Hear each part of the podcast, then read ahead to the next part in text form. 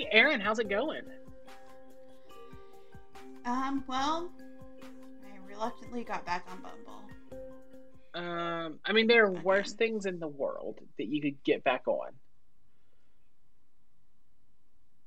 I mean, my ex. I mean, there's that. Oh, that was too easy. That was too easy. oh, what's up? You know, um, I got my first tattoo this weekend. Mm-hmm.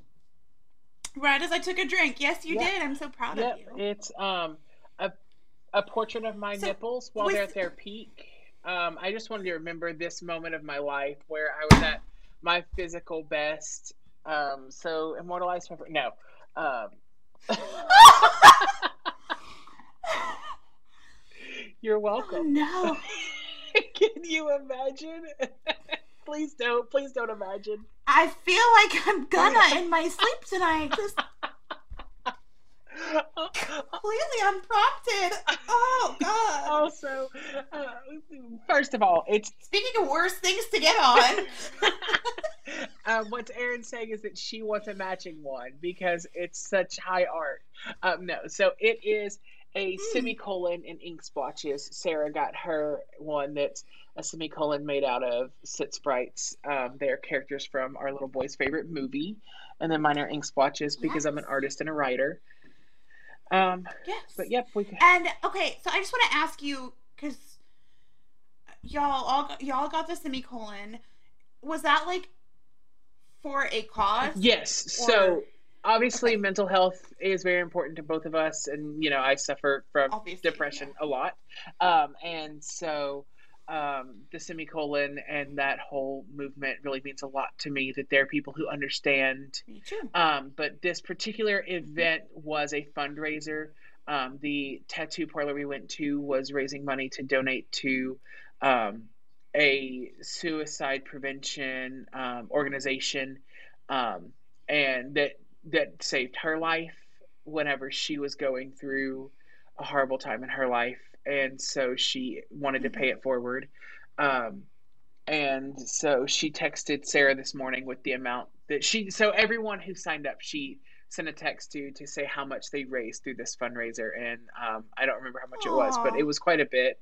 And so it was awesome to be part of that. And Sarah and I had been talking about our first tattoos forever, and we kind of figured might as well bite the bullet because after you get your first one, then you can. The others are much less stressful. So Sure. we got ones that mattered to us, but that were like not ostentatious enough that they're going to stick out if we hated them. Does that make sense? But we don't hate them. So Totally. Yeah. Yeah. No, I totally get it. I love that. Congrats on your first tattoo. Thank you. Welcome to the addiction. thank you. Um, it will continue. I know I'm already planning my next one. Um, because I, after I made the nipples joke, like I feel like that's a pretty good one. So we just gotta sketch it out. Good thing I'm an artist, so I'm gonna self portrait my nipples real quick. This is this is the episode where all I say is nipples. Hi, welcome to Lifetime Sentence. also, um, while recording our Help me. Patreon, my microphone broke. So you'll notice I'm on my AirPods today. It's not the same mic quality. I have to get a new mic, which is sad because this is like my third mic since we've started this podcast. This is only this one's only my second, but mine died in the middle of an episode, so you That's true. That's true. oh goodness. It's just well, Tell me what's up with you. I will Oh yeah, you said Bumble and we Um, changed the topic real fast. I yeah, I downloaded Bumble.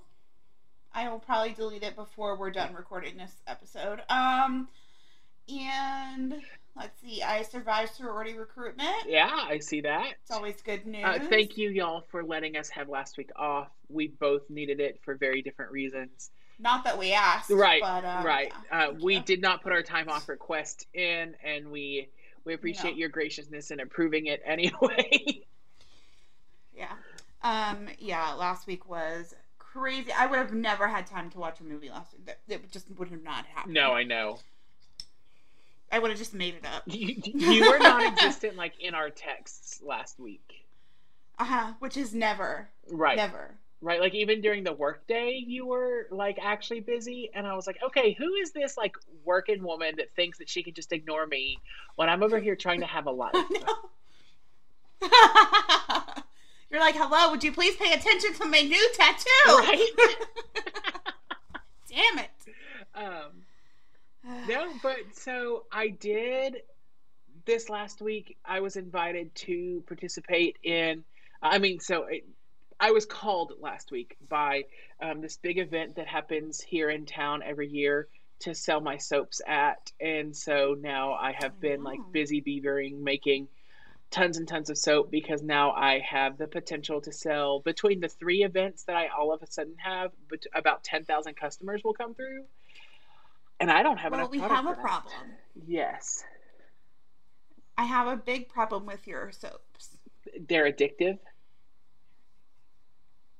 Well, that, and you're gonna have to stop making them food Right? related. So I've really leaned into this confectionery idea. So I made these yeah, you have. donuts and I made the, you know, like I've got the bubble truffles that I'm now put going to put Mm-hmm. in sundae cups whenever I sell them so that they look like scoops of ice cream like right?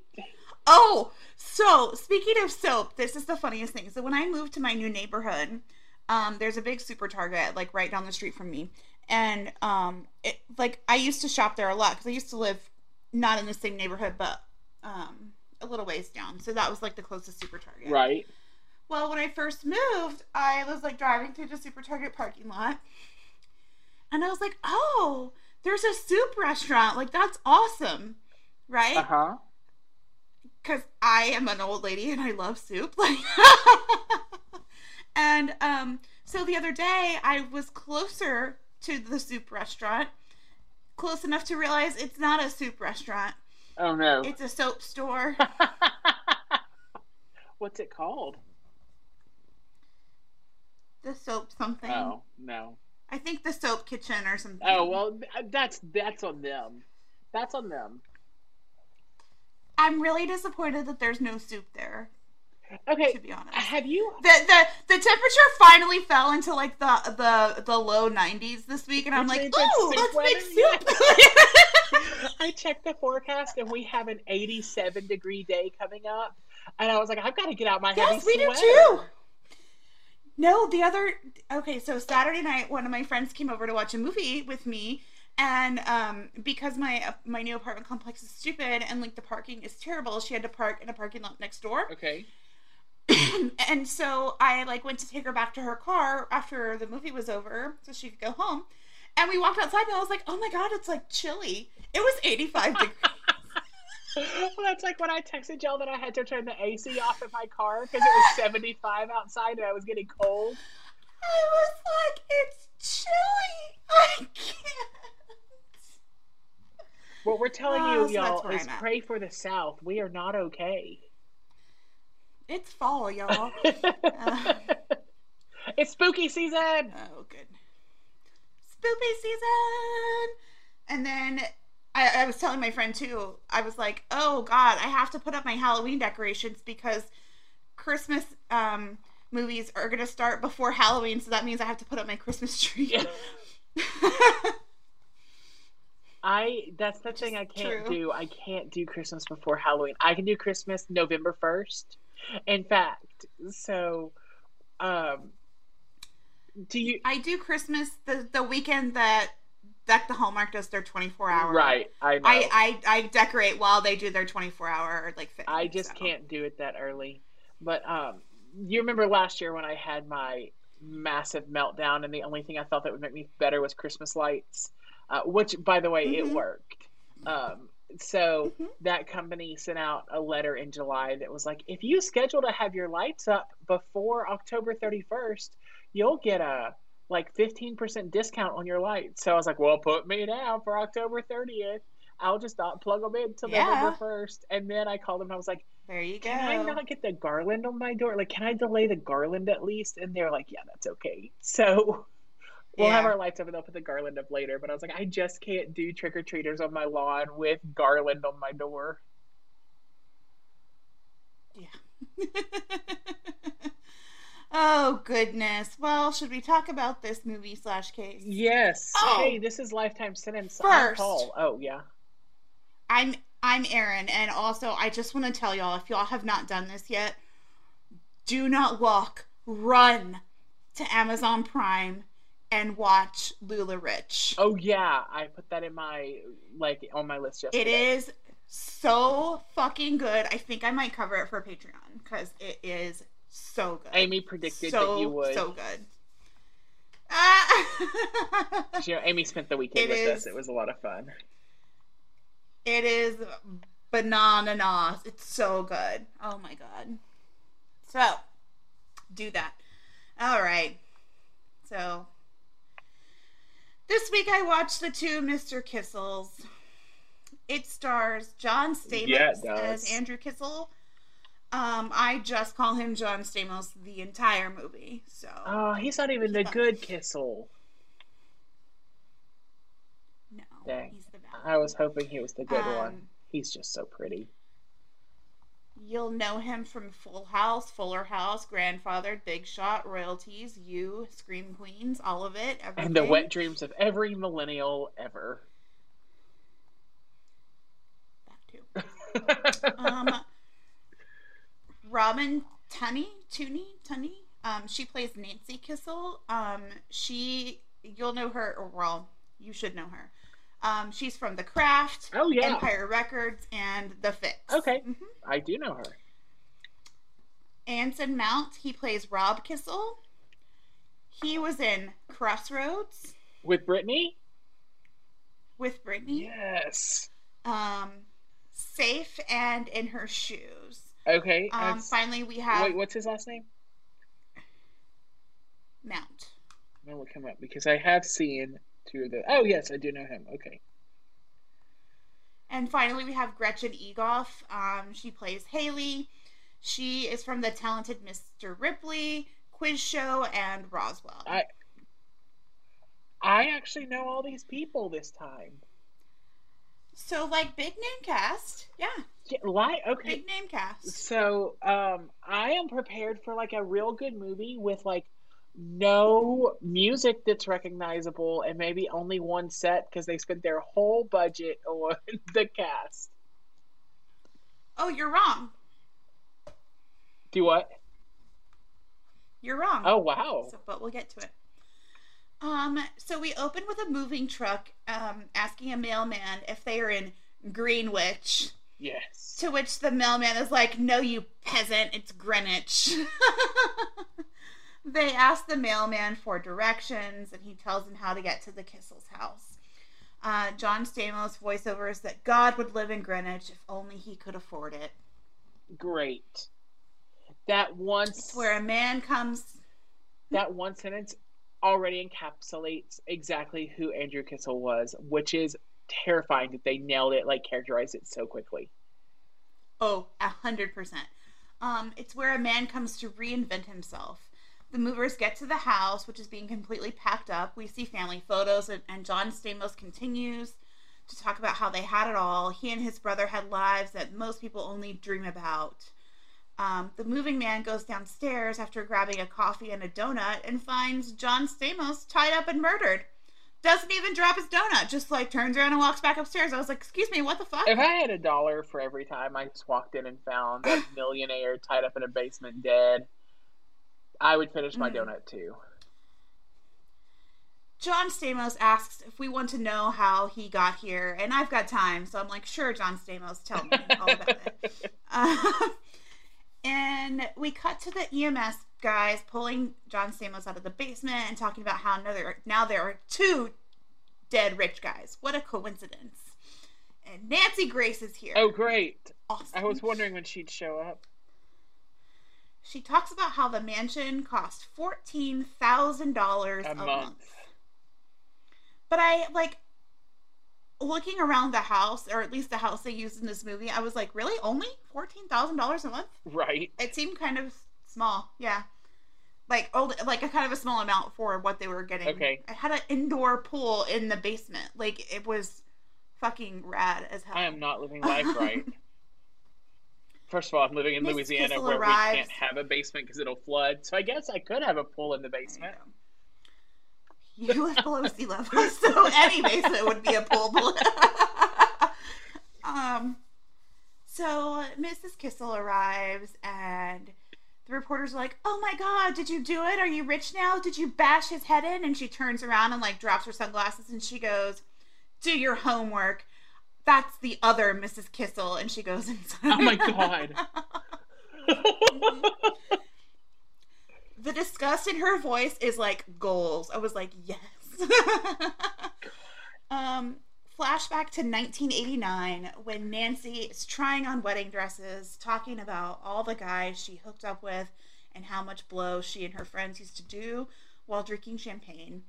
She tells the seamstress that she's going to lose another five pounds before the wedding, which is in three days.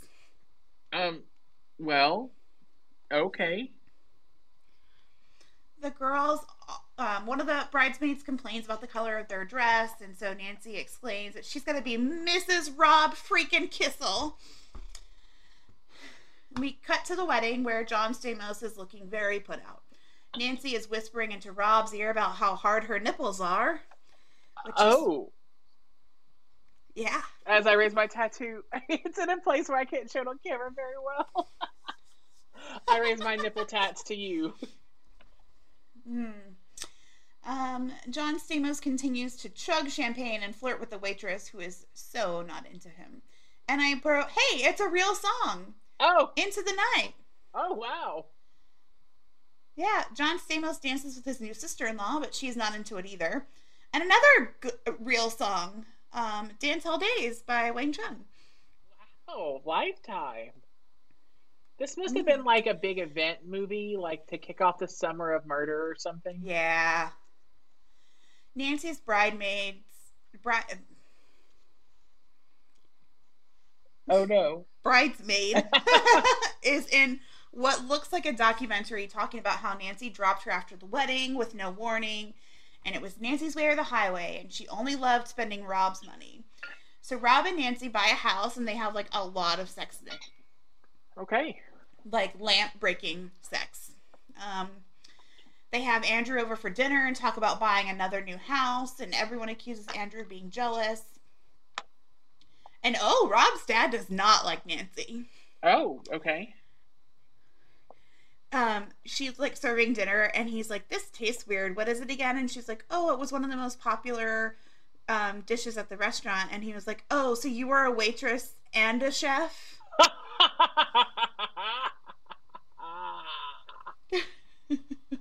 I love that shade. Okay, so I would not like that shade if I didn't know the end of this story. yeah. Um so andrew's sister encourages him to reach out to some woman she's been trying to set him up with reminding him that she's rich. So andrew takes her out. They flirt and he buys the restaurant a round of drinks to be all showy. And next thing you know andrew slash john stamos is getting married and insists upon everyone calling him andrew now instead of andy because he's going to be rich. Oh, great. Okay. Mm-hmm. I'm just gonna continue to call him John Stamos. Um, Nancy and Haley, um, John Stamos's girlfriend, do not get along. Um, they're like shopping together, and Nancy's like, "I'm gonna take all these super tight short dresses," and Haley's like uh, very successful in her own right, and so the store person recognizes Haley, which makes Nancy like really pissed. Yeah. If I don't remember, she's like soups jealous. if I don't have it in my notes, I think I do. Haley was a professional skier, like with multiple championships under her belt at this point, who then went on to be a financial analyst for CNBC. So, which she was like literally on the air right, talking about. right. Yeah. Um, Excuse me. So now Haley's in the documentary thing. She says she didn't kill her husband, but sure she wanted to every once in a while. Any she says, quote, any wife who doesn't is taking too much Xanax. um, note to self: have Sarah's doctor up her Xanax prescription. Yeah. it's the nineties and we have another real song. Money. Wow. Yeah. Andrew and Rob and Haley and Nancy buy matching Porsches, which is Oh. no. So pretentious. so I would I would never buy a vehicle that matched my siblings just because like that's not who we are. But mm-hmm. definitely I would not let them match me if I could afford a Porsche. Like no no. No sir, Yeah. you you have to buy something else. I hear the Altima's Yeah. kind of nice. The Kissels and their wives party and spend money. John Stamos and Haley buy a house. Nancy takes a ton of naked photos of herself, which she then hangs in her their living room. Classy. Can you Um, imagine? Like, I understand, like, gifting a boudoir shoot to your husband, but, like, to have them framed as the centerpiece of your living room is a completely different story.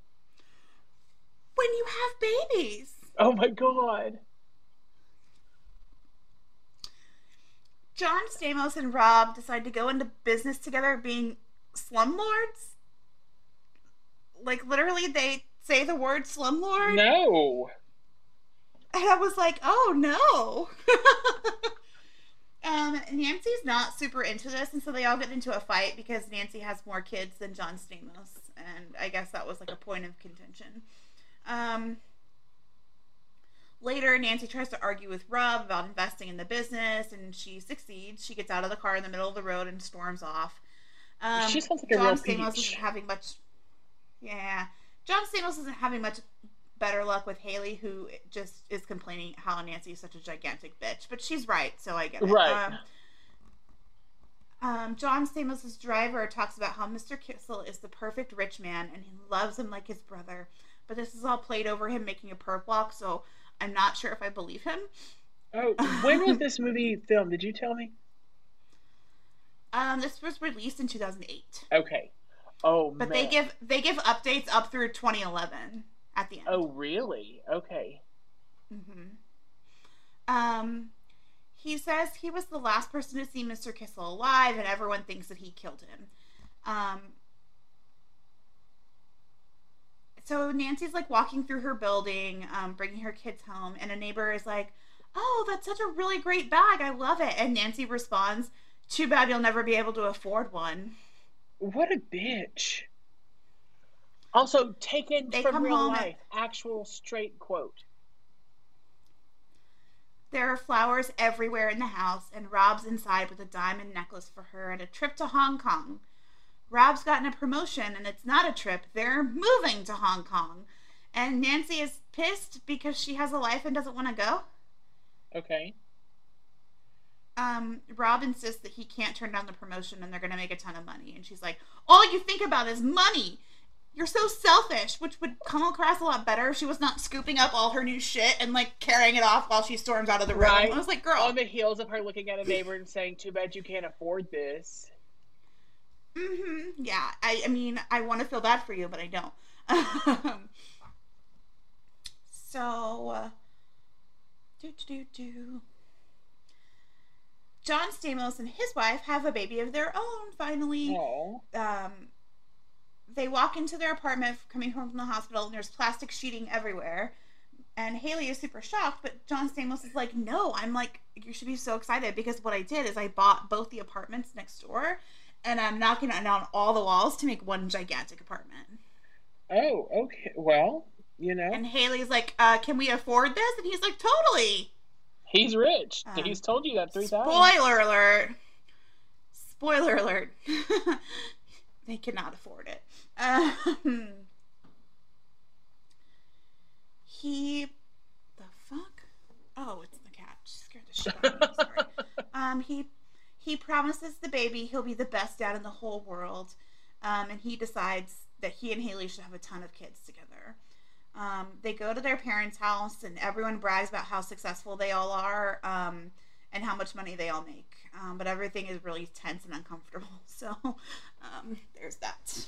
John Stamos escapes to the bathroom to snort some cocaine, like you do at awkward family gatherings. Um, Yeah, listen, I don't think I haven't been tempted. Turns out he's overspending on a project he's working on for his building co-op and probably cocaine too um, they're broke but no one knows it because he's doctoring all of his paperwork which is not good Um, so now it's the year 2000 and everyone's in Hong Kong getting full body masks. Nancy talks about how much she loves having sex with her husband, and her friends tell the camera that that should have been the tip off that something was wrong because no one likes having sex with their husband. Most people don't even have sex with their husbands. oh my god. Um, Andrew finishes the lobby remodel that he had been working on, but runs away from the people on the board that financed it. Um, unfortunately, SARS breaks out in Hong Kong, so Rob sends Nancy and the kids back to Vermont so they won't catch it. It's now 2003, and Nancy meets the cable guy who starts doing more than fixing her television, if you get my drift. Oh, he also could do like fans and light switches and things. Mm, yeah. She also gets a tattoo. Oh. Just like you. Of my nipples? Yeah. Great. Um, she gets a tattoo to prove to her new boyfriend that Rob doesn't control her. That's actually what this. It's a symbol of complete freedom. That's why I went with Sarah and got her permission. Like I had to have her sign off on it before I got it to show that I also have complete freedom and I am an independent man. Later, Nancy buys him a watch and tells him that she wants to get back to being her, back into her art, away from Rob and all the stupid rich people in her life that don't know what working is like. Again, I'd be sensitive to your plight, Nance, if if you weren't buying him a watch with your husband's money. Big giant hypocrite. Yeah. also, um, Rob. Rob was self-made. Like when she says these people who don't know how to work, he was self-made. He he wasn't born into like a wealthy family and handed this job. No. Yeah. He's just really good. I mean, also it was the '90s, so everyone was making money. Right. Um, but so Rob gets suspicious and hires a private investigator who immediately catches Nancy in her affair. Um, I like to imagine he just like drove up and was like didn't even like put the car in park and was like, "Well, did. there she is. Okay, she's fucking." He did. Like he literally was like parked there, and the guy like walked out and he took a picture, and he's like, "Hey Rob, it's me. Um, your wife's totally having an affair. Thanks. Uh, that'll be nine thousand dollars. Have a nice day." Um, so, um, John Stamos' con gets uncovered. It turns out he's stolen four million dollars from his co-op board.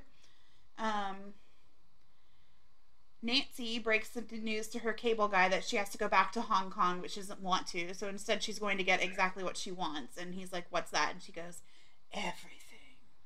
Um, And then Diamond's our girl's best friend, but the version from Moulin Rouge played behind her. yeah. Haley and John Stamos start fighting because everyone in their building hates them for stealing four million dollars cash. Um, instead of instead of doing literally anything responsible, John Stamos drives away from his building and does coke off the hood of his car while two girls grind on each other in the background. Okay, listen. I didn't know that. I didn't know there were so many options for coping mechanisms. I just Mm, apparently, cried and did therapy. Those are the only two I've tried.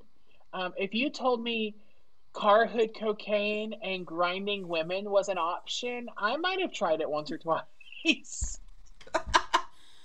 uh, grinding cocaine. I feel like I saw them live somewhere. They're a Euro rock band. yeah. um. Okay. Um. His driver's like, dude, you gotta go home. Um.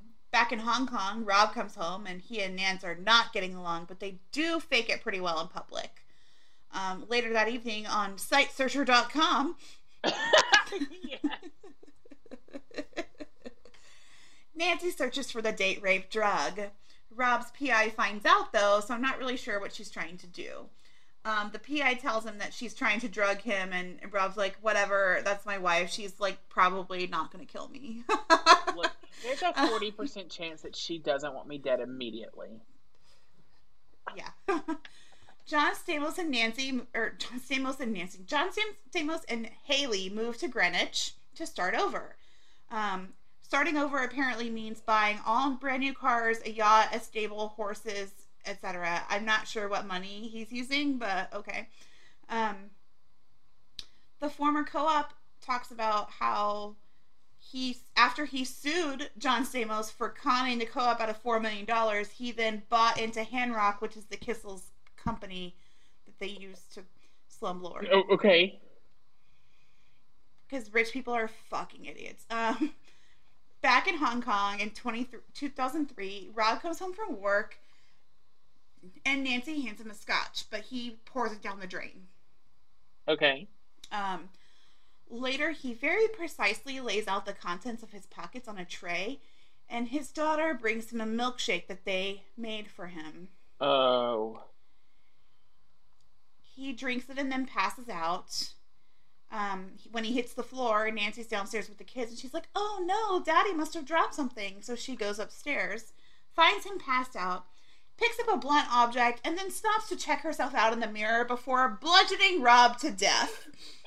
I have you seen the interview with Jennifer Lawrence talking about how she had to learn to shoot a bow for Hunger Games, and she talks about her um, archery instructor was like, okay, well, you're really supposed to pull it this way, but if you pull it this way, it makes your tits pop out, and that's what everyone wants to see. That's what I imagine Nancy was doing in her head was like finding the hottest way to strike someone with a blunt object, however you described it.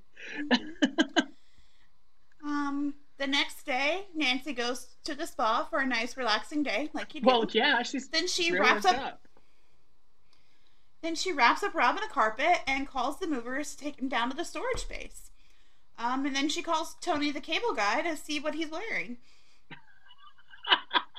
this is a real busy day for Nance. Like, yeah. she should have put that massage at the she end. Had a, she had a full schedule. Yeah, she had a full schedule that day. John Stamos unfortunately finds himself in trouble again for not paying his workers again. Um, he's about to get the shit beat out of him by a contractor in Greenwich, Connecticut, which is so fucking funny. um, but he gets a call instead that his brother is dead. Um, like 30 seconds after they find his body, Nancy gets arrested. Um, so that definitely didn't go well for her. Right. Um, Nancy Grace is back to talk about the murder of Rob while John Stamos gets ready for the day, and his wife talks about um, the murder of Rob while, uh, oh no, his wife talks about how, how, John Stamos was like finally out of Rob's shadow, and I was like, mm, I don't know that this is the way that we would. Okay, you know what? You do you. She and John Stamos take in the children, of course, you know. Um, Nancy's friends tell the cameras that there were no there was no sign that Nancy would ever do something like that. She gets out of jail on bail and goes out with her friends, saying she'll never get convicted because without people like them, China's entire economy would just collapse. And I was like, girl, you cannot actually believe that, right? she also says she has a plan which I guess was to transform herself into some kind of meek Asian esque woman, but she just ends up looking super stupid and racist. Uh huh. Yep. Damn, this movie is crushing it. She gets on the stand and claims she has no recollection of anything that's happened ever in her life, ever at all. Um, Haley tells the camera that while Nancy was good at a lot of things, getting away with murder did not happen to be one of them. She's found guilty and sentenced to life in prison in Thailand. I, whoever wrote Haley's script just had the best time. Like they were like, we're gonna mm-hmm. make Haley the unsung hero of the story. She kind of is. Like she was the. She is. Her and Rob were both completely victimized, but you muted your mic. There. I did. Okay. Sorry. I was like, I, I picked something up that was going to be loud. Gotcha. I was like, if you're talking, we can't hear you. Um, but yeah, so I like that they gave Haley like all this fire because in real life she really is fiery and like not meek or mm-hmm. mild mm-hmm. at all. Yeah. Um. So yeah, she, Nancy gets sentenced to life in prison in Thailand, which I'm gonna guess is probably like not the best place to be in prison. I don't know. Um. They take Nancy's diamond necklace and she fights the guards over it because she's stupid, I guess. um, then she cries about how she misses her husband's and kid husband and kids and wants to go home. And I'm like, um, don't kill your husband if you're gonna miss him. Like, I, right? Okay. I, I, don't know. This is where um, we have to talk about actions and consequences. Hmm. Meanwhile, back in Greenwich, John Stamos is playing with the kids in the pool. And then he hops on a plane to, to go to Vegas to meet with some people about money. And things get real awkward real quick. Haley's like, "Oh, will there be will there be any women at this meeting?" And he's like, "I don't do that anymore." And then as he boards the plane, he says, "Quote: What happens in Vegas stays in my pants." Uh, sir, it doesn't sound like anything stayed in your pants. So maybe we need a new quote here. Yeah, they go to a club and women crawl all over them. John Stamos' stupid co-op friend talks about how even his lies were lies. Um, there's more cocaine, and then one of the women answers John's ringing phone. It's Haley, and she is pissed. Um, John Stamos' co-op friend explains how the con worked, and I don't really get it, so I'm not going to go through it. Um, basically, he stole over $35 million over the course of his career. Oh my god. He gets he gets arrested in July of 2005, and all of his toys get taken away. Aw.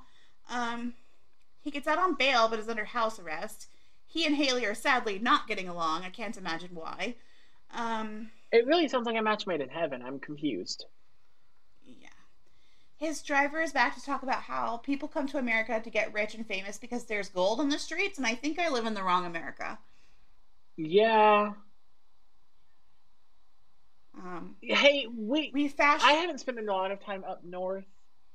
If maybe that's just going on the Midwest. They've convinced us all that it's just corn so that we stay away.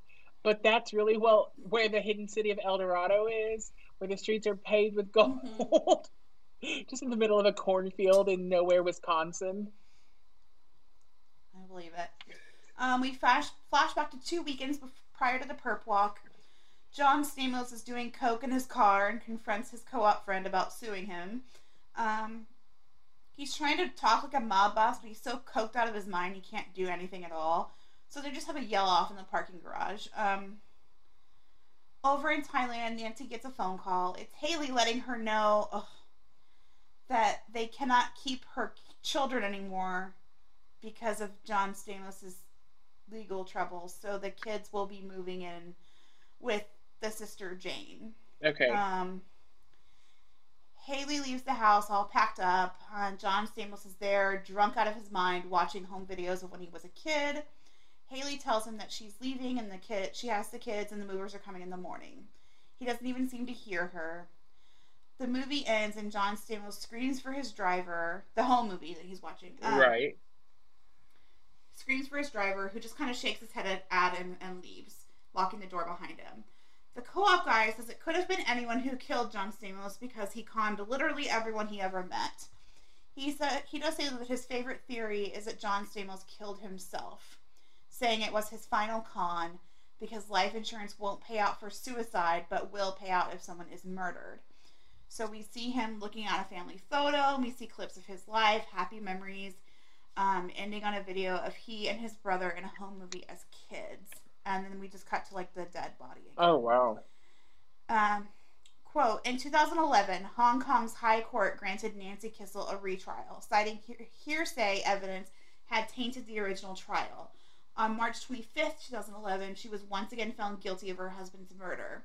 She remains incarcerated in a 7 by 7 foot cell in a Chinese prison. A sign on her door says Lifer. Haley Kissel was the sole beneficiary of Andrew's life insurance. The insurance proceeds were frozen, and the rest of the estate was deemed worthless. She has returned to work as a stock analyst and now uses her maiden name. A jury acquitted Andrew's longtime driver of murder charges. In a retrial, which I don't get, but although maintaining his innocence, he pled guilty to, a charge of attempted murder, conceding that the state had enough evidence to convict him. So I guess he took an Alford plea. Um, he faces deportation to Colombia after completing his six year prison sentence. The exact circumstances of Andrew Kissel's death remains a mystery. The character depicted as Andrew's business partner is a composite of many people in his life and does not represent any one individual. End quote. Wow. Good. Good end. job, Lifetime. Like I'm. This is a great movie. I cannot understand why I could not find this movie anywhere. Wow leave it to my fast fingers. I can always find you some movies. Thank you. You're welcome.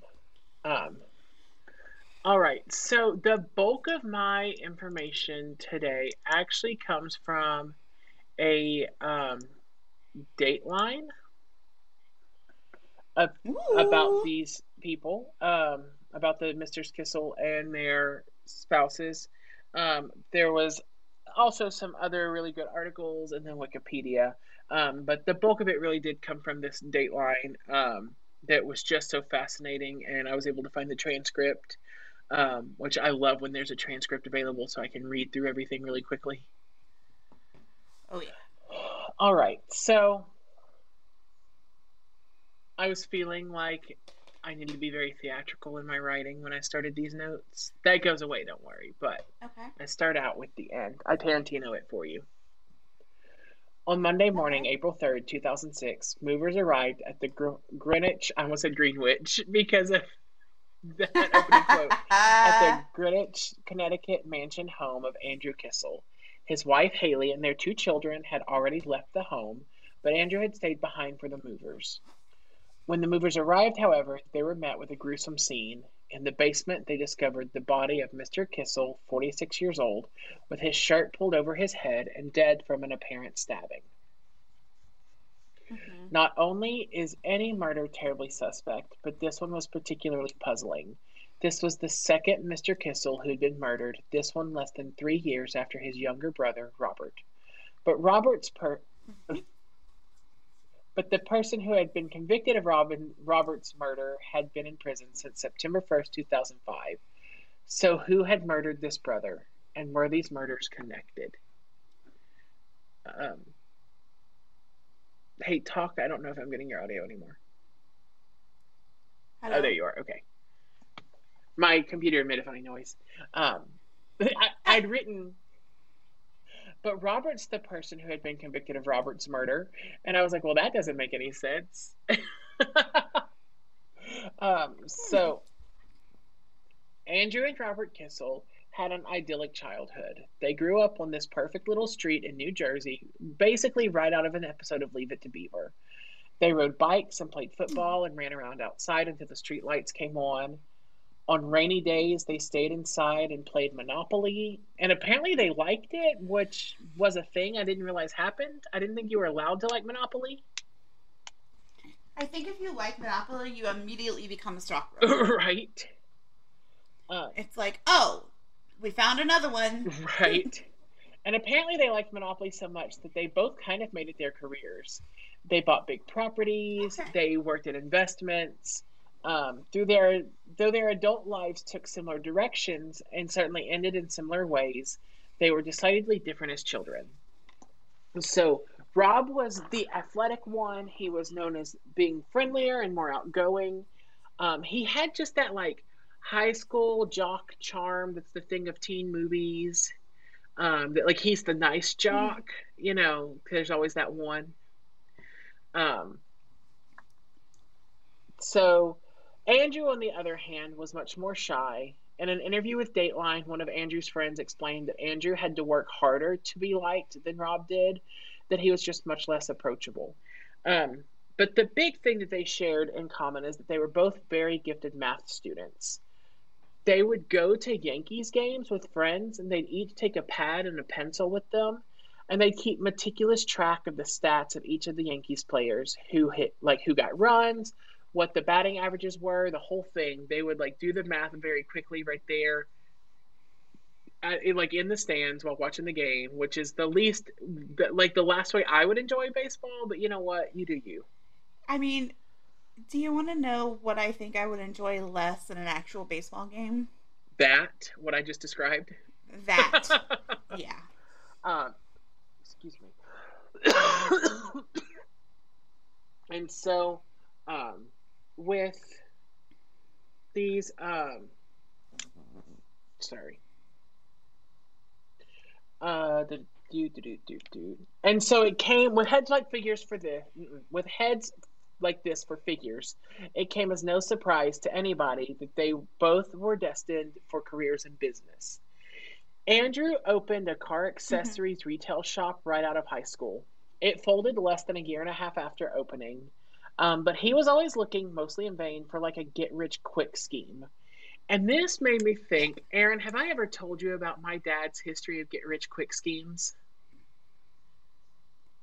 No. I'm going to take a side because you're going to want to hear all the ways my dad thought we were going to get rich throughout my life.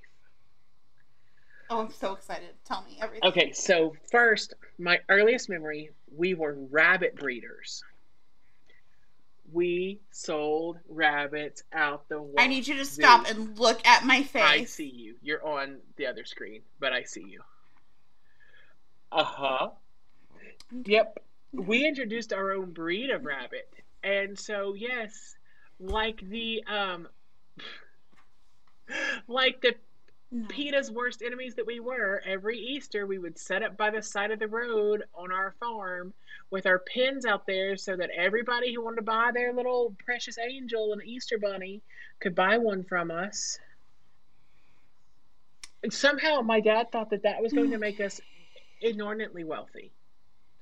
When that didn't work, Rabbits. he switched to guinea pigs. So we had thousands of guinea pigs at one point when I was little. Thousands. Kept them in like troughs in the That's barn. like my literal nightmare. Uh-huh. Um, after that, he had bubblegum machines. But Aaron, we only had like six machines that he bought from Sam's Club that he thought he was going to contract with like businesses to put the bubblegum machines in like they wouldn't get an actual vendor. I mean, when I was a kid, bubblegum cost 25 cents. Was it different in nope. Kilgore? Nope, it was the same. Okay. Just checking. Yep. Just checking. Yep, but we we were going to be the people who supplied the like gas station with the bubblegum dispenser for 25 cents. Oh, sure. Uh-huh. Mm-hmm. Yeah. Um then it was baseball cards. Um, and then he was going to. How do baseball cards make you rich? Do what? How do baseball cards make you? Oh, rich? he thought that if we just like traded them enough, we were gonna get this like super rare card that some idiot wasn't gonna know that they had, like a Jose Canseco rookie card, and then we'd be set. And I was like, sure. Dad, everyone's going to know if they have a, you know what, yep, this is going to do it. This is our lottery. We're mega millions any day now. And okay. that went to, he was going to start a lawn service. He never cut our grass. Our grass was over my knees my whole life. Aaron, my whole life. Nothing says hire me to mow your lawn like having an overgrown lawn. Right. um, he was going to start a window washing business. Oh, sure. Uh-huh.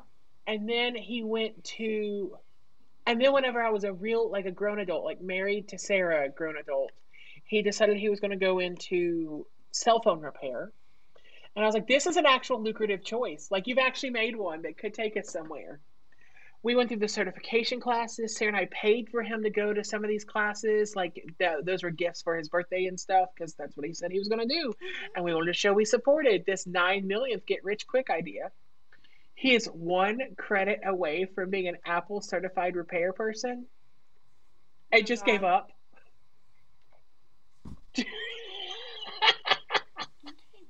um, and then he watched a lot of Storage Wars one time like there was like a storage oh, no. wars marathon and my big brother had gotten into buying the old storage units you know? My dad wanted to be on the other side of it and went through auctioneer school. So dr sarah and i paid for auctioneer school. He has done four auctions and three of them were for charity so he made zero dollars. You you sarah like i know you guys your heart's in the right place. But we, we're but just like enablers right now. Yeah, you have to stop. you have to stop. so now his current thing is candles, and he's well. I thought it was candles, and he was doing really well. I was so proud of him doing candles. Like he, they he named his company something stupid. We won't get into all that, but just as his like yeah, just as his candle company was taking off and like he was seeing success he decided he's on to something else now Aaron. Aaron. Yeah. What the hell? I don't know. Okay. I don't know. now he's sublimating cups. They're not good either. Wait, what? Uh huh. No, you have to repeat He that. is sublimating cups. Like, Oh! Oh! what did you think I said? Oh my god.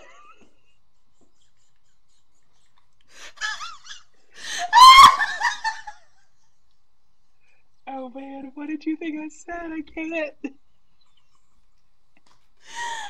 Okay, Aaron is the color of Veruca salt. Is Veruca the one who go? No, violet. Aaron is the color of violet in um, Charlie the Chocolate Factory. Right now, she is laughing so hard. I have no idea what's going on. I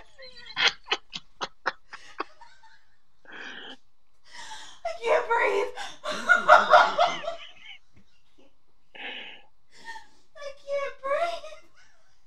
Can't what did you think I said? breathe.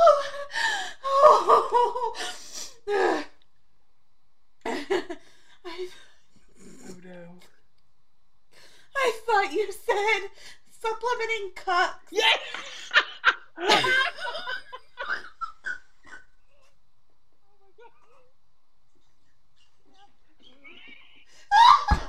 He's just he just puts ads out on the internet for hot wives, and he's like, "Listen, does your does your cup need just a hand, a round of applause?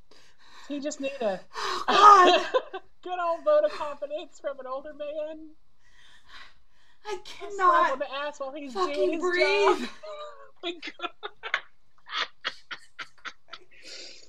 Oh, good Oh God. my god. You know what? Now that we've said it out loud, that's going to be his next get rich quick scheme. So thank you, Aaron. Thank you for providing that. You're welcome.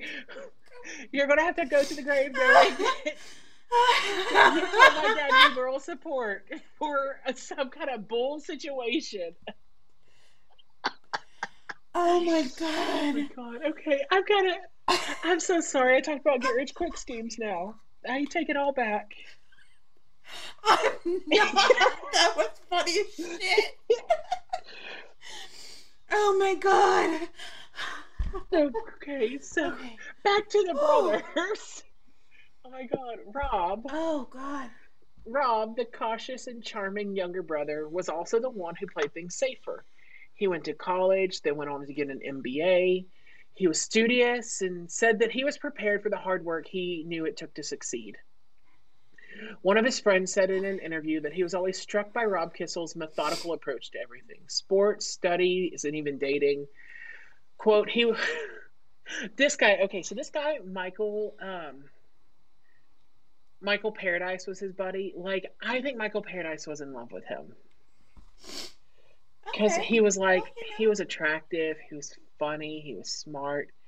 Everybody needs a supportive cup. He had a.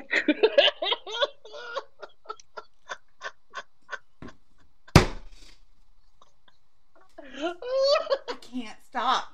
I can't stop, won't stop. I can't stop. oh god. Oh my god. Anyway, he was like, he had a great future ahead of him. He was athletic. You can go go down the list and check them off. But it was just like, just like I don't know. He was just so dreamy about Rob, and you know what? Live your truth.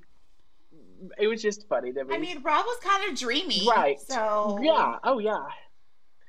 So in 1986, like he wasn't the garbage one. He was the good Right. one. In 1987, when Rob was in his 20s, he went to a Club Med vacation in the Caribbean, and I'm honestly real jealous over just that sentence alone. Same, yeah. Um, while he was, the, God, is Club Med even still a thing? I don't know. I'm not thought. Is it all sandals now? I don't know. I'm look it up. Um, so while he was there, he met Nancy Keeshin, a fun-loving restaurant manager from New York City. Um, sparks flew, and they hit it off immediately.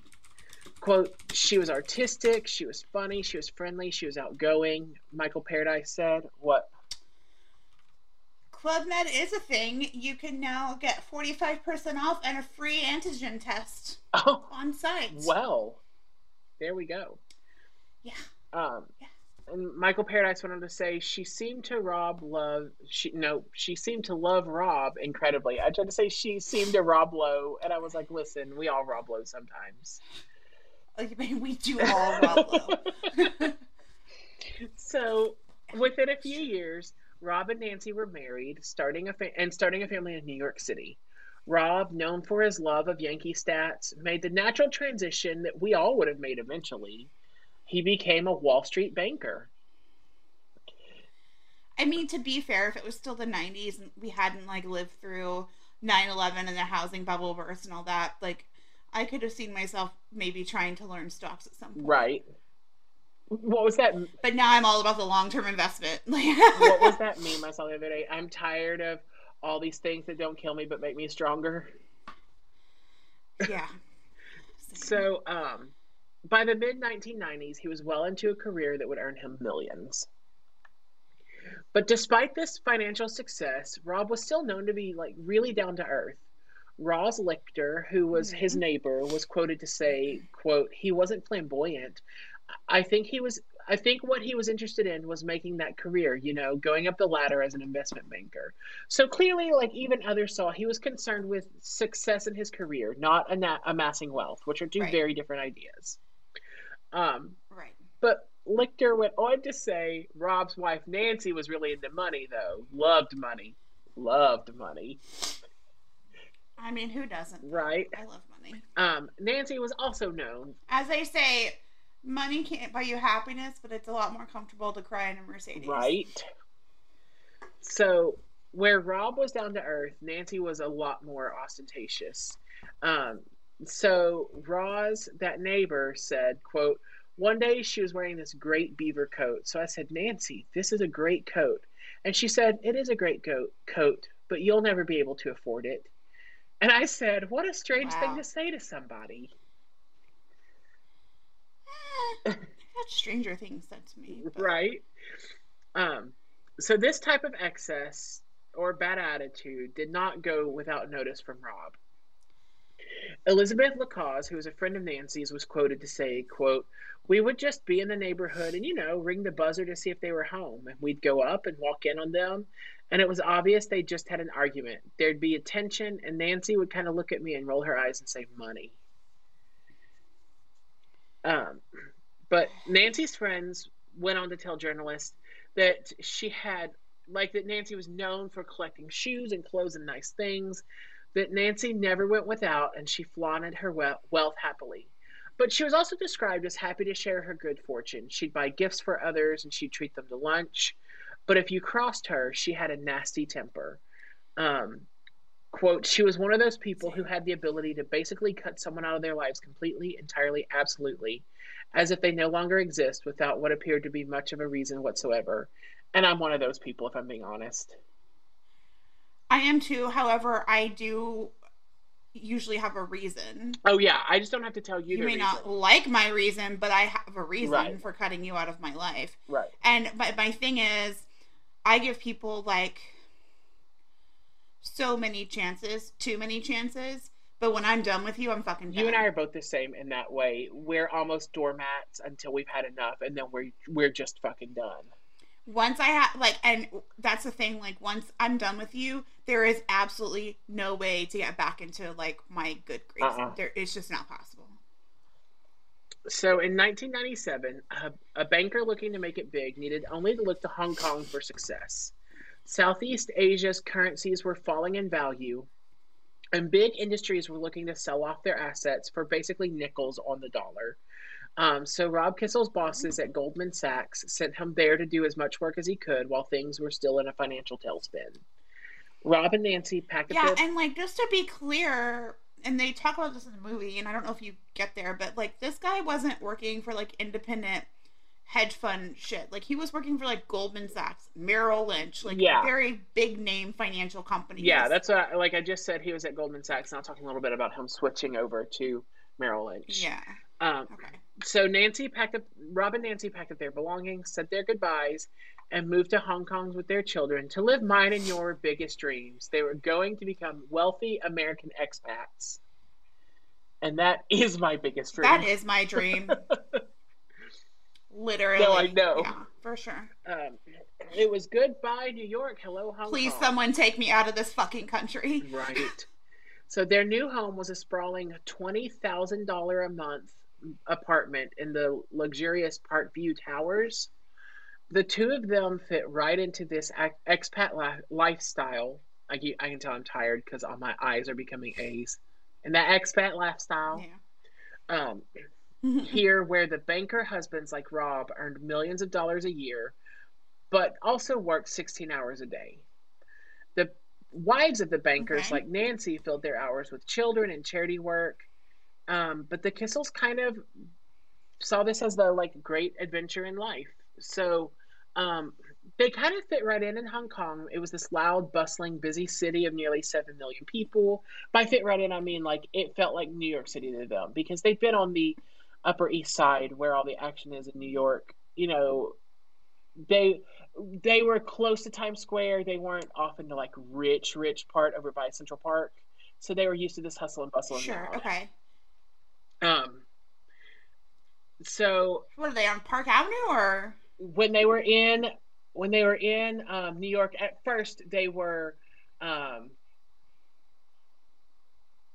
actually not far from the Flatiron Building, um, so they weren't like right in the Okay. heart of Times Square, um, and then they moved over toward Okay. Park Avenue. Okay. Um, so from what I had gathered, to me, like Park. To me, like once you hit Park Avenue, that's when you're like actually. Looking. yeah, yeah, they weren't like But I'm a, I'm a, I'm an elitist snob, so and I, I understand that about myself. right. so. It happens. Um, so, but they've as far as like this loud, busy city, they kind of fit in. But it was a new culture for them, you know. Um, one of their colleagues described being an expatriate in Hong Kong like this quote, It really is like Disney World. It's kept green areas, pools, waterfalls, restaurants, tennis, driving range. Um, and then when asked if it was like life at a resort, this person went on to say, quote, It is. The tragedy is you can actually live at Parkview and not have to leave. Um, so people living this lifestyle become very disconnected and forget like the woes of the real world sometimes. Gotcha. Well, that I mean, Right. that's kind of anywhere, especially when you have money. Like I, mm, I so I get a very I like feel like crazy rich Asian vibe. even in, yeah, but like even in, I mean, I by, I- I'm not rich, and I don't ascribe to be, but I live in a very nice neighborhood. oh yeah. and I live in a in a spot where if I I can get all of my needs met in this neighborhood and never have to leave. And if I never left this neighborhood, I wouldn't I would become numb to other things Oh, happening around absolutely. the city where I live. Yeah. Yeah. And wh- where But I do leave the neighborhood because I like have a wider worldview than that. Right. So and we're kind of the same way. Um, we're in a very like gentrified area of Shreveport, and Mhm. there's a lot of things happening on the other side of town. Um, we moved to this area specifically because it's the better school district, you know, like. But with that comes, you're right. We lose a lot of diversity. We lose a lot of things that Sarah and I make have made active decisions, like active work to keep in our lives that I know lots of people in our neighborhood have not made that active work. well, and I think too that um well I don't think I know like you know that TikTok sound that's like oh my daddy drives Uh huh. you know, and Aston Martin. Yeah. So my neighborhood isn't like there's one about the city, like the neighborhoods in our city, and my neighborhood is in one. Of Oh, the- really? Like is in it, and it's not that my daddy drives a Chevy or Dodge fifteen hundred. I mean, it's not the top tier, but it's not the bottom. Right. so I don't know. Like I'm just I don't know. I feel like I feel like that's easy to do anywhere if you live in the right. Oh, absolutely. I could I could literally stay where I am and like within one square mile of where I'm at and never leave. Right. Um. So this person went on to say that what you find is that the husbands are never at home, even the ones that don't travel. They leave early in the morning and come home very late at night, and the women and children are always isolated. Um, so Nancy tried to make the best of it. She played tennis. She started her own business. Um, we now know it as Color Street. Uh, no, I'm totally kidding. she did start her own business, but it was not an MLM, to my knowledge. I was gonna say, was it an MLM? Well, but I feel like in that, like, I feel like if you're a military family, you're more likely to start an MLM. But like, if that's your family, probably no, because your husband's gonna be like, right. um, she had mostly because your husband's more likely to be running a pyramid scheme, right. Of his own, right? she had friends over. She enjoyed her wealthy, adventurous life. Um, her close friend Hillary Richard, Richard vacationed with them. Um, it might be Hillary Richard because that's everyone in Louisiana is Richard, not Richard. But it's probably Hillary Richard. Probably. Um, so she vacationed with them. Even if years. it is Richard, she probably changed it to right, like Hyacinth Bouquet instead of Bucket in Keeping Up Appearances. I I used to know a girl whose last name was Roach, and she told everyone in our school that her last name was Roche. I would too. I mean, same, but like I'm just like that was an elementary school. Right, so. right. Um, so Hillary came and stayed with them during vacation during those years. Um, she said that if moving around the world hadn't put had put stress on their marriage, Nancy didn't let it on that way. Um, and this was the quote that I think is it, this is like the straight transcript from Dateline. I think this inspired that quote in the movie that you mentioned. Um, so Hillary said she would speak on at great length about how wonderful and passionate her relationship with Rob remained. I mean, I, and then the guy interviewing her said she talked about life in bed sometimes, right? And Hillary said, "Oh, she did absolutely." And the interviewer said, and things were okay. And Hillary said, things were great according to her. And the interviewer said, she and Rob were a hot ticket, huh? And Hillary said, well, that's the way she portrayed it, yeah. And I think that this is the conversation that led to the like, nobody sleeps with their husband. Yeah.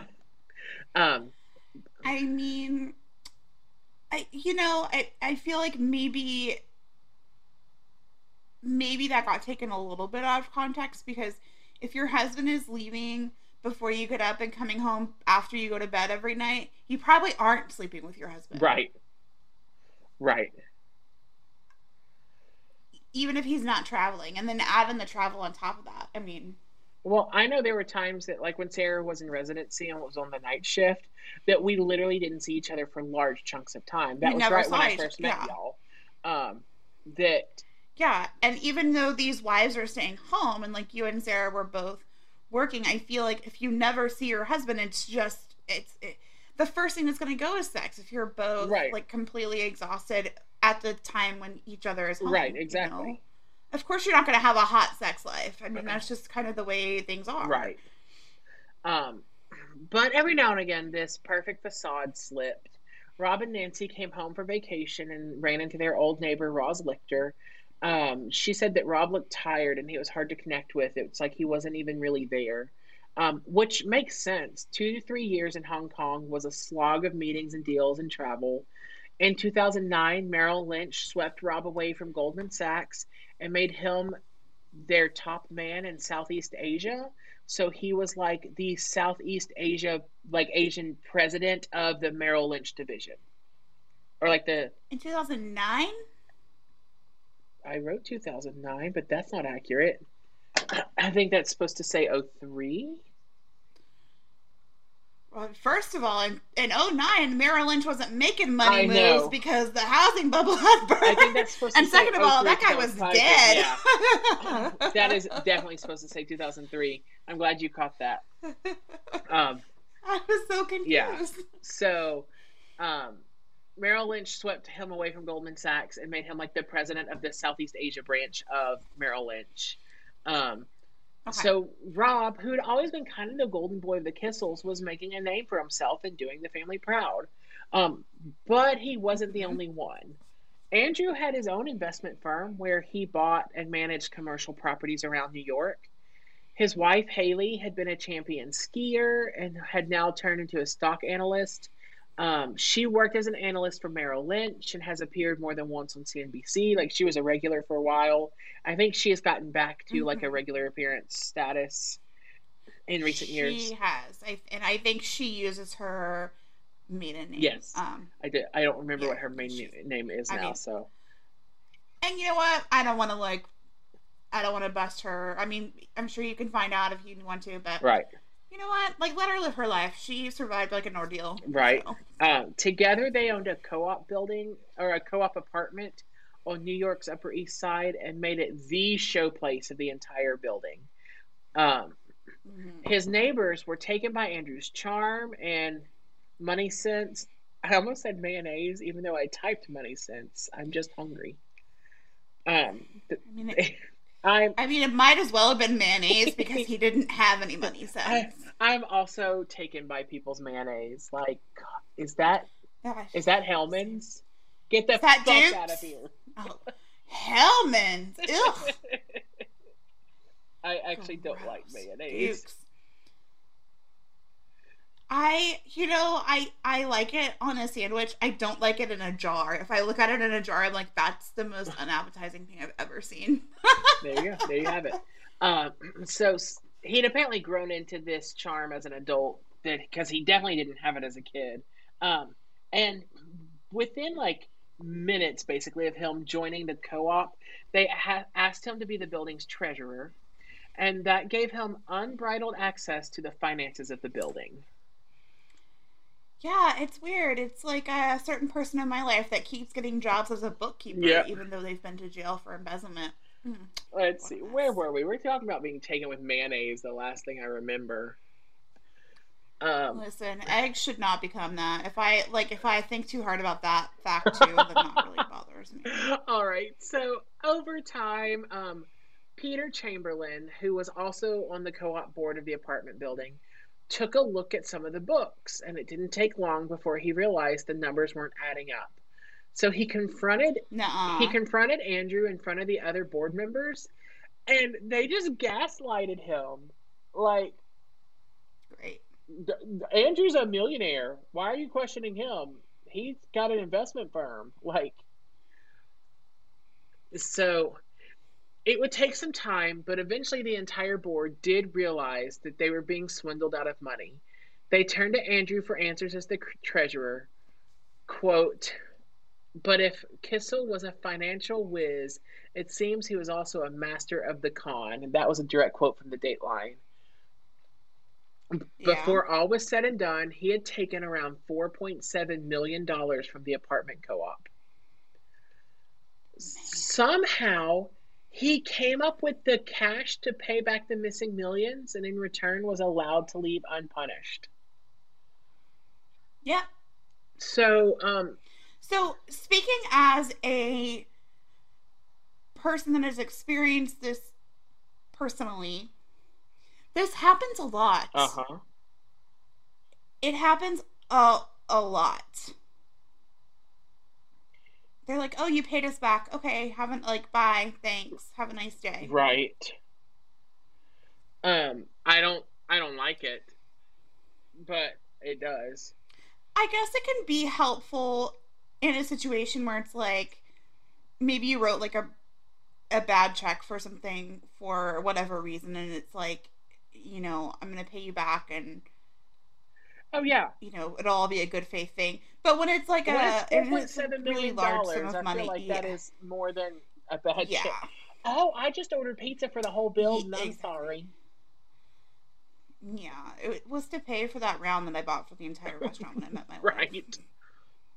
Um. Okay. So, Aaron, where does a disgraced millionaire run away to after it's been found found out that he swindled millions of dollars from his own apartment building?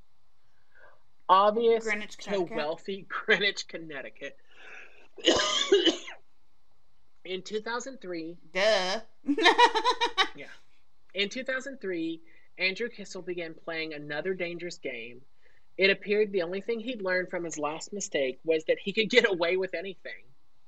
So he started scheming and playing and played around with other people's money just as he had in New York City. He began buying up commercial and residential properties all over the wealthiest areas of Connecticut with money he clearly didn't have And while he spiraled into crisis, so too did his brother on the other side of the globe.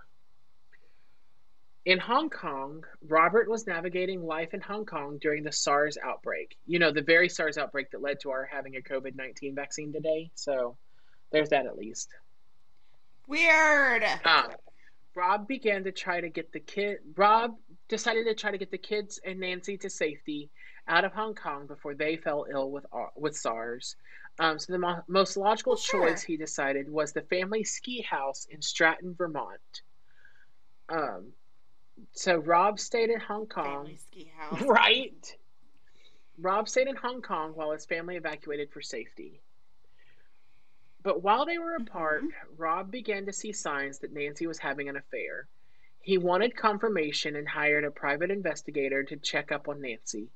Um, after confirming Rob's suspicions, they caught a man. I wrote they caught a many. No, they caught a man who was mm-hmm. described in this Dateline as a TV slash stereo installer for the area. It makes more sense that he's the cable guy. Great. Um, okay with Nancy. So Frank Shea, who was the PI, he was also a former New York um, investigator, uh, like NYPD investigator. So okay. Frank Shea called Rob to tell him what he had discovered and said that Rob actually took the news calmly. He hung up the phone and immediately called Nancy. Minutes later, there was a stir in the ski house, and then in his Dateline interview, Frank Shea said, quote, The male came out of the house, got in his van, and drove off. So Rob called me back at my house and told me that he had spoken to Nancy. He didn't let her know that the house was being watched. He just said, Nancy, don't do anything stupid. We have the children. We promised each other we'd get this back together. So wow. Nancy returned to Hong Kong, ostensibly to work things out. A month later, Frank Shea received another email from Rob saying that he was in New York recovering from back surgery and that Nancy was with him. He then asked Frank to check out Nancy again. Quote, what we found was that while Rob was in the hospital and during the course of this operation, she was still seeing this gentleman, and yes, the very same man from Vermont. This time he said that this news shattered Rob. Um, he said, quote, well, if I can just get her out of New York and get her back home, we can work on our marriage. So he really thought this was a solvable problem and a salvageable relationship. Honey, it's not. By late to it's like really, really not. Right. By late August 2003, the couple was back in Hong Kong. At one point, Rob opened up about his troubled marriage in an email to his big brother Andrew. Um, but no one outside was sensing just how dangerous Rob and Nancy's lives were about to become, except for Frank Shea. At one point, 80,000 miles away, Rob told the detective something unsettling. Quote, um, she would come home and have a two finger scotch, but the scotch was making him feel much different than it normally than he normally felt. It would make him feel woozy, disoriented, not something he was used to, Shea said. Yeah. And this is when Shea's instincts kicked into high gear as a former detective. Um, he urged Rob to rush a sample of the scotch to a lab for testing, but he also knew that Rob may not do this. Um, like he, I I think he thought that Rob wouldn't kind of sense the urgency and think like, well, Nancy would never do that. We're married. Um, so he mm-hmm. actually, on his own dime, arranged to meet with Rob in the China Club, which was a very exclusive club in Hong Kong. So he flew from New York to Hong Kong to meet with Rob in person. Okay. Um. So Frank Frank said, quote, I sat down with Rob Kissel and I looked him right across the table and at the China Club and I said, Rob, I think Nancy's trying to kill you. And the interviewer said, How do you react to that kind of thing? Your marriage may be on the rocks, but she's killing me. And Frank said he you know, he took in my statement. He didn't say that he bought it hundred percent, but he was really concerned about his safety. A month passed before Frank knew anything else. Rob never sent a sample out for testing but he had decided that his marriage was too broken to fix and he was going to ask Nancy for a divorce. Um, okay. So, sorry, I got lost. So, we, um, then this was a direct quote from the Dateline. Excuse me. we know Rob Kissel spent the day with his three kids he was crazy about. At one point, his daughter gave him a pink milkshake mixed up by her mom, a secret recipe, she called it, in the spirit of Halloween, because this oh. was Halloween Day. This is. I'm not getting you if you're talking.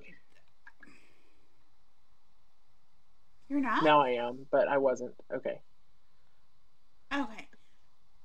Like, you actively used your children in the That's murder disgusting. of their father. It is so. That is like a, a different level of maniacal. Like, that, I just cannot even. Im- I, oh, oh my god. I hope I hope Rob's sister got her a lot and is getting her a lot of therapy. Yeah um so uh let's see.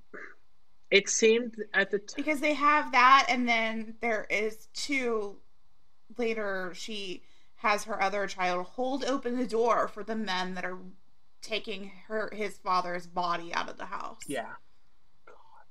everyone needs to go like directly to Yeah. therapy. Except for you nance you go directly to prison. Thanks Um he had to he had he had to have had so much on his mind that afternoon. The impending divorce the possible loss of his children and on top of it all a critical conference call at home later that evening. It was so important that a colleague phoned him to talk about strategy for the meeting. Um, hong kong reporter albert wong says the colleague thought robert sounded as though he were on another planet. So at first the the coworker didn't make anything of it but when Kissel missed the conference call that night and was a no show at the office the next day, the friend called Nancy. She told him that she and Rob were dancing with fam- dancing, no, were dealing with family issues. Um, Mhm. but as the days passed, the friend suspected something more sinister at play and filed a missing persons report. So police later knocked on the Kissel's door. She let them in and explained that her, that her husband had walked out on her after a fight. Um, meanwhile, another team of, inve- of inspectors was investigating reports of a strange smell coming from the storage unit that belonged to the Kissels. The police eventually asked Mr. Mrs. Kissel for the keys, and after some hesitation, she handed them over. 40 year old Robert Kissel had been rolled inside a carpet padded with pillows and towels to contain the stench. Within hours, Nancy was under arrest. And so, um, another big player. yeah like she did not do a very good job because they were like oh look he, he's dead um you totally did it, did it. Yeah. um, another big player in the Dateline interview was Michael uh, Colasano, who was the children's court appointed attorney. Um, oh. Or the court court appointed guardian until they figured out what was going on. I couldn't figure out because it kind of talked about him in two different ways. Um, but in either case, he had been okay entrusted with the children's care until they settled where they would go. Um, Okay, So he- I mean, that makes sense. Even if they're just gonna go with family, they have to have a guardian like take them Right. there. Um, so he conducted an interview with Andrew Kissel on the phone, um, just to make sure that he could recommend Andrew as a custodian to the court. Um, but he said the phone call went really Okay, poorly. So um, this guardian, Michael Colasano, said, "quote He wanted to tell me how rich he was, and I wasn't really looking to get." From the conversation, how rich he was. I was looking to get from the conversation that he was going to be a good custodian to the kids. Um, and then the interviewer said, Did you hang up the phone and think, like, what a jerk? And Colasano said, Maybe that's a little strong, but in hindsight, yeah, kind of. Um, He, and I feel like um Haley like really got the shaft here because like I feel like she would have been a great guardian for the children. Yes. But because of her relationship with Andrew, they were just like, no. yeah. So, um, so few people were focusing on just how kind of psychotic that whole conversation was when there was a murder trial about to begin for the parents of these children. Um, Right.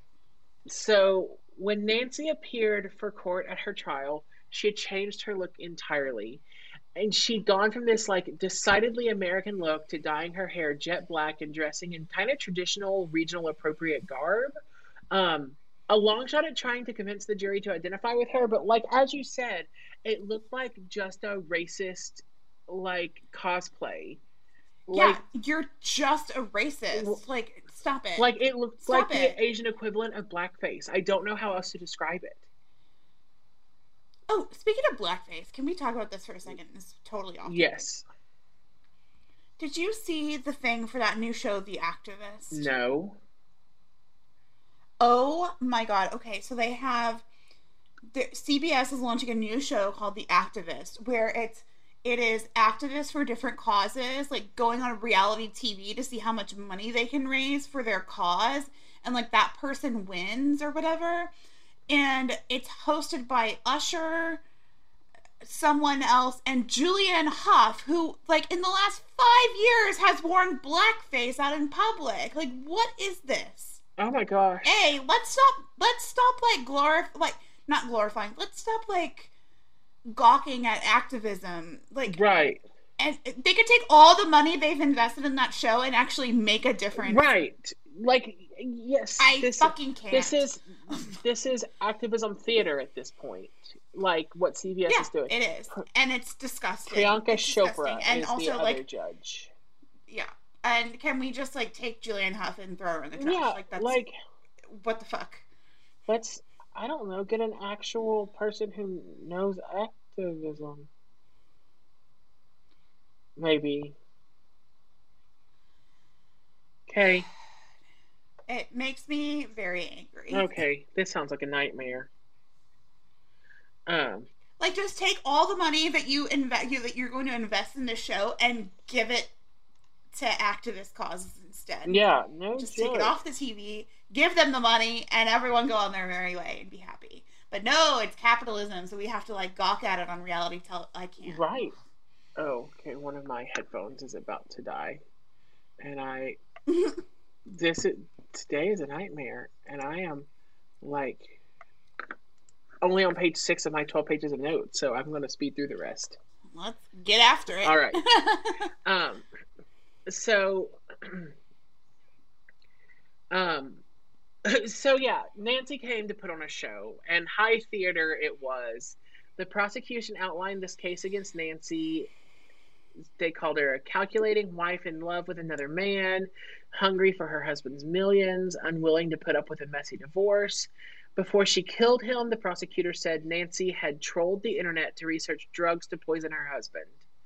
Um, like they, I mean, they painted her as a cold-blooded killer, but when your drug history is, I mean, when your search history is like drugs to poison people with, like yeah. It was like full sentence searches. Like, how do I kill my husband with drugs? Dear Google. right. She's emailing like Casey Anthony. I was like, hey, girl. Hey, girl. How? What search engine do you trust? Um. So Pro- Be a girl boss. Prosecutors laid out the last hours of Kissel's life in grisly detail. They said that Nancy knew full well that her husband was about to ask for a divorce, so she launched a preemptive, preemptive strike. She blended a pharmacy of drugs, including Rohypnol, into the milkshake and gave it to one of her daughters to serve to her father. Um, that is. Yep. Oh, so God. after that is after drinking the diabolical. Sorry. Yep. Oh, can you hear me? Okay. Yeah. One of my headphones died, but I think it's the one without the microphone. Um. Oh, good. So.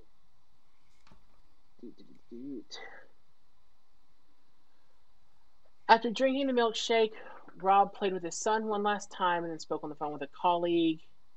Then um, he got into his pajamas. The drugs kicked in. He staggered toward his bed and collapsed. And then Nancy came after him with a family heirloom in hand. It was this heavy, like ornamental statue that she bludgeoned with him, bludgeoned him with five times. Um, she went to an upscale home furnishing store and bought new linens and carpets and um, the prosecution said she slept with the body for two nights. And like, Like, with also, him in the girl, room. you didn't think then- about this at all. You didn't think about this at all because how did you think you were going to get away with this? Right. In what world were you going to get away with this? Right. Um.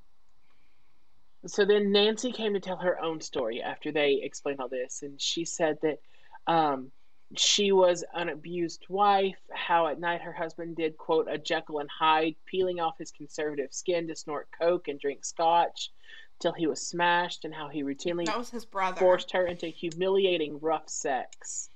Um, and like, girl, if you don't like it, just say that, but don't call it humiliating. Some people are into that.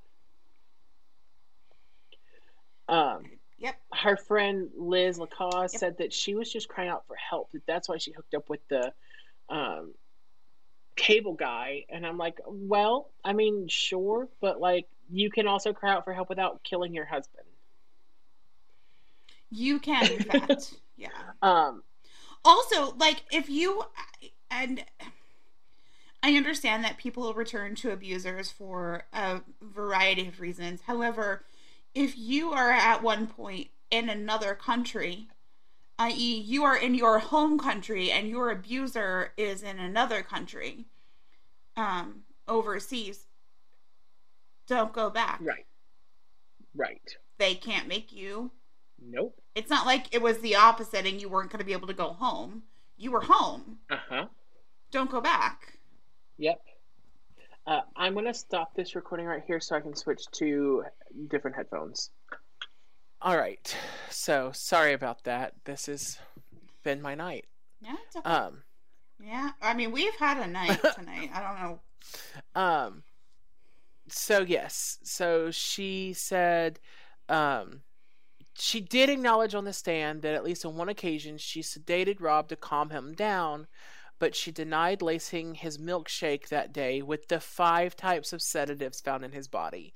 Because anyone who's going to like sedate themselves Five! are going to, you know, sedate themselves with five things, including Rohypnol. Well, yeah, I like to make myself a nice little cocktail, you know? Right, right, Just like dump all the things into it. right. know, Obviously. Just to be very safe. Um. oh my god. So her her memory suddenly became very spotty. She said she acted in self defense because he was threatening her, but she doesn't think she struck him five times with a statue. She would remember that. And it's like, well, I think that I did that. his head was bashed in. So how did that happen, Nancy? Huh? Um. So after three months of trial, the jury of five men and two women did not believe the battered wife syndrome, and unanimously voted like unanimously returned the v- verdict of guilty. Nancy Kissel would spend the rest of her life in a Chinese prison. Rob's friends in New York couldn't spare her much sympathy, said Dateline. Um, Bummer. by this Yeah, I feel bad for her. right. Except I don't. By the spring of 2005, nearly two years after the murder of his younger brother, Andrew Kissel was in a funk, to say the least. Everyone assumed his grief was over the family's tragedy Rob murdered by his wife and the children left behind. But maybe those tears were just for himself. It seems that Andrews this is this is a quote from Dateline. I cannot take um, credit for it. It seems that Andrew's crooked Monopoly game was catching up with him, and he was about to draw the go directly to jail card. Oh, I hate when that happens. right? Um, so while his family was sitting through this traumatic murder trial in Hong Kong, Andrew was busy making headlines of his own back home in Greenwich. Swindling his apartment neighbors in Manhattan was just the tip of the iceberg compared to what he was able to do um, in Greenwich, according to federal authorities. In the summer of 2005, they arrested him and charged him with defrauding banks in a massive loan scheme. There was a great deal of evidence against him. There's a great deal of money that cannot be accounted for. And by a great deal, I mean roughly $20 million unaccounted for. That is a great deal of money. That's a lot of money. It's so so many dollars. Um, Kissel's attorney, Philip Russell, says the scheme went like this. Kissel would take out a mortgage for a piece of property, then forge another document to make it look like he'd paid off the debt, that he owned the property just outright. Then he went to a different bank and mortgaged that property again so that there would be more than one loan on a single piece of property. Um, it was bank fraud to say the these least. properties how did they not get repossessed? I don't get it. Yeah. Well, Also, are if you're taking out a second loan, don't you need the deed, not just something saying that you paid off the property? hell if I know. You need like a clear deed. Not if you're white. But I've never been this wealthy, Aaron. I don't know. I just sold my first house and we sold it for exactly what we owed on it. So I don't know how any of this works. You like literally didn't even take advantage of the market. I'm so disappointed. No, I know. Except I'm really glad you're rid of the house. um, so, if convicted of all charges, Andrew Kissel would have spent the rest of his life in a federal prison. Um, and then it said, not a rosy prospect for the guardian of his late brother's three children and heirs to his estate estimated at about $18 million. Um, so, um, Michael Colasano, that court appointed attorney I mentioned earlier, um, was incensed when he later realized that Andrew had conned him into believing that he had the best interest of his n- nephew and nieces at heart. Um, he said, quote, I believe he said that he had independently raised a $100,000 in a separate t- trust for their well-being. Um, and the interviewer said, was that true? And Colasano said, no. And so the interviewer said, so he just Okay. sat there and lied to you. also, you are a multi multi millionaire, And you had to and raise a hundred a thousand.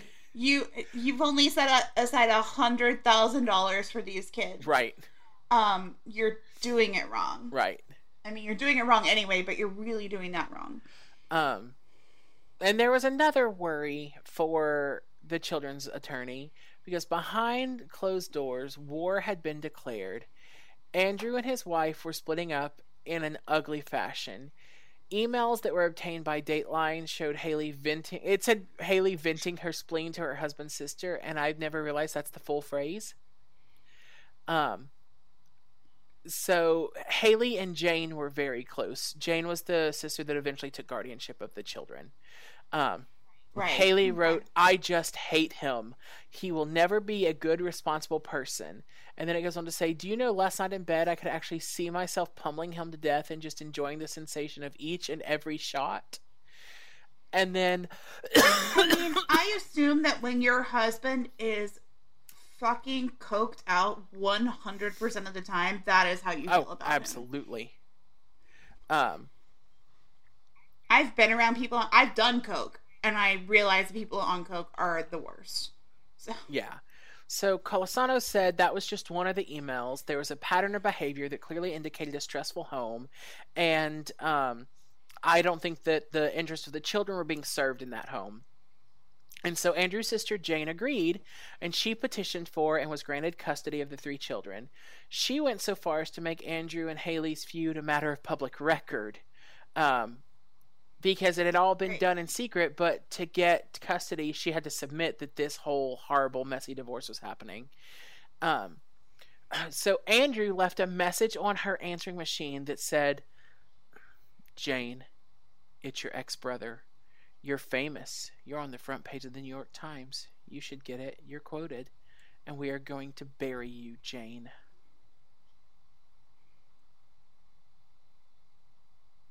Yep. okay. So, um, his own attorney, Philip Russell, says that Andrew cut a deal with federal prosecutors that included prison. Um, but in the meantime, he was under house arrest, ticking off the days watching TV with an ankle bracelet on. Which brings us back to April 2006, where I opened with the brutal stabbing murder of Andrew Kissel. According to police, whoever murdered Andrew Kissel had pulled his shirt over his head and stabbed him multiple times. But very unofficially, there was an amateur detective theory that floated around that had this kind of appealing logic to it. Um, Brian Howie, one of Andrew Kissel's friends, said, About a day after it happened, I thought he'd probably hired someone to kill him. Um, he said that Andrew had a hefty life insurance policy, and that Kissel loved his children, his two daughters, um, enough to pull off one last con against the insurance company. A policy would pay off for murder, but not suicide. Uh, because if there was insurance money involved, he loved those children. And if he was going away for a significant amount of time, you know, money, mat- money mattered in his world. So he wanted to see that they were taken care of. Um, and then Dateline ended with, but that's just a conjecture. The murder remains a true whodunit in mystery game board fashion. And while the police are asking the close up investigators questions, and all the while, police are asking the close up investigators questions who and why? Um, so that was that incredible Dateline that was from 2008, I think it was. Okay. Um, or 2000, whenever this murder happened. It was pretty soon after Andrew's murder, um, 2006. Um, so then I have some updates from since that Dateline. Um, so Kissel chauffeur. Wait. Huh.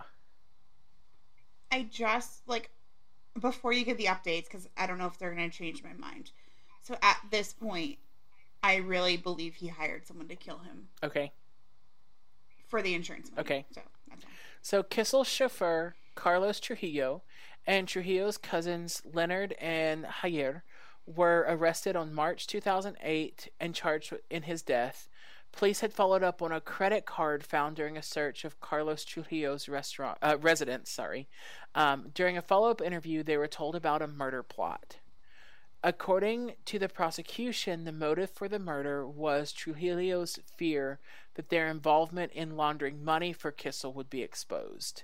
The jury had problems understanding or accepting this theory. So, according to the prosecution, um, oh, I've already said that so he was charged with murder, and then he was acquitted of the murder charge, but he entered a guilty plea to the attempted murder charge and received a six year sentence followed by deportation to his home country of Colombia. Uh, Leonard pleaded guilty to manslaughter and conspiracy to commit murder, and he testified against his cousin and Car- uh, his cousin Carlos. He received a sentence of 20 years. And then um, in 2009, it was reported that Haley, Andrew's widow, lost her bid to get the life insurance company payout of his $15 million life insurance policy. The company had sued Haley, saying it did not have to pay because Andrew Kissel had withheld the fact that he was a chronic drug user and had sought psychiatric care. Haley Kissel had made a had made counterclaims that the insurance agent who sold Andrew Kissel the policy violated state law by encouraging Kissel to drop two uncontested life insurance policies worth $4 million and by holding the fact that he knew of her husband's drug problems. Um, the district judge who oversaw this ruled that Andrew Kissel signed what he knew were false documents and ruled that Northwestern Mutual Life Insurance Company um, could rescind the $15 million policy. So, Connecticut is among the few states that allow insurance companies to withhold payment on a life insurance policy based on false medical information. Um, so I mean, insurance fraud is like since I work in insurance, right? I, insurance fraud is like a big deal, right? Um, I don't work in life insurance and health insurance, so I can't speak to that portion, but I know on a like property and casualty side if you especially like on a property side if you misrepresent anything in your application like they're not going to pay you, right um tough shit so the way that Connecticut's is worded is different than a lot of states. Um, Connecticut is in this handful of states that if the death is unrelated, they can withhold the payout. So like he lied that he didn't do drugs, but he was murdered, so the drugs didn't affect his like death. In some states, okay, so if he had died from like overdosing, if he had died from overdosing, it would have been like in um... most states, if he died of overdosing, even though he said that he didn't do drugs, then they could withhold payout. That that's a um like reasonable mm-hmm. withholding. But uh, in sure. this case, that did not fly. Like in this case, they can cancel it for any reason because he lied in the official, the initial documents. Um, honestly, like I know like people think insurance companies are evil and terrible and must be destroyed, but like in an, in an instance like that, like I'm sorry, you shouldn't lie on your life insurance. No, I agree, and you know I've only ever had a good experience. And they should be able to be like, company. hey, and they should be able to be like, hey, he lied. Like, no, right.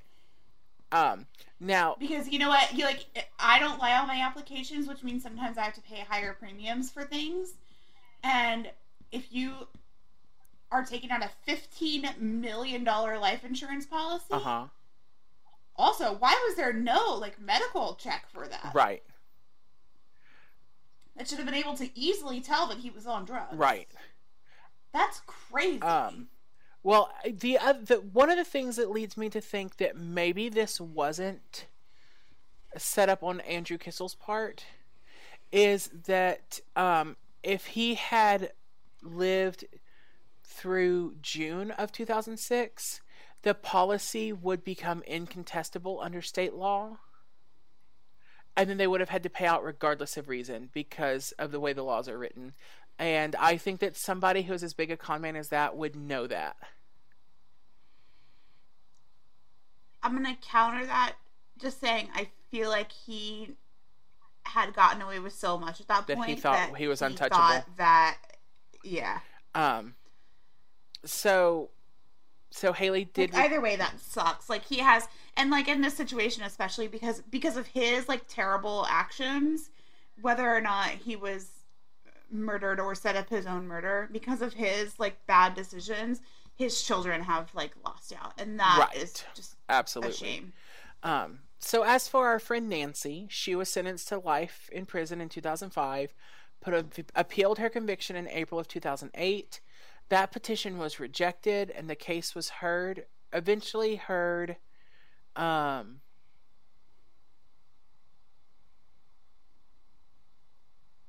sorry, I mistyped something. I'm trying to correct it.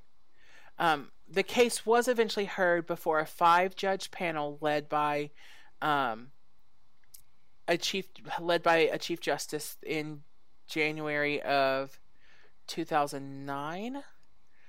Um, 2010, sorry. The defense ag- argued that the prosecution had improperly used evidence, including hearsay, and that the original jury select instructions were problematic. So on February 11, 2010, the Court of Final Appeal ordered a retrial because of the prosecution's use of inadmissible evidence. Kissel was reindicted on a single count of murder on March 2nd, 2010. That was my birthday. What's up? Um, with the retrial due to start on January 10th, 2011. How old were you turning in March of 2010? 22. 22. my god, I'm so old. Okay, I'm sorry I asked. Uh, According to the defense, Robert told his wife on the night of November 2nd, 2003, that he was filing for divorce and that she was unfit to care for their children. The defense also alleged that she had long suffered physical and sexual abuse. Nancy pleaded not guilty to murder, but guilty to manslaughter on the basis of diminished responsibility and provocation.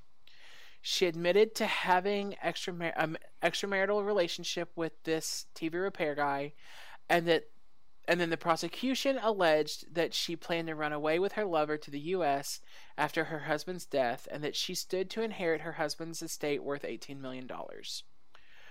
On March 25, 2011, after hearing evidence from over 50 prosecution and defense witnesses over 10 weeks, the jury of seven women and two men unanimously found Kissel guilty as charged. She was sentenced to life imprisonment.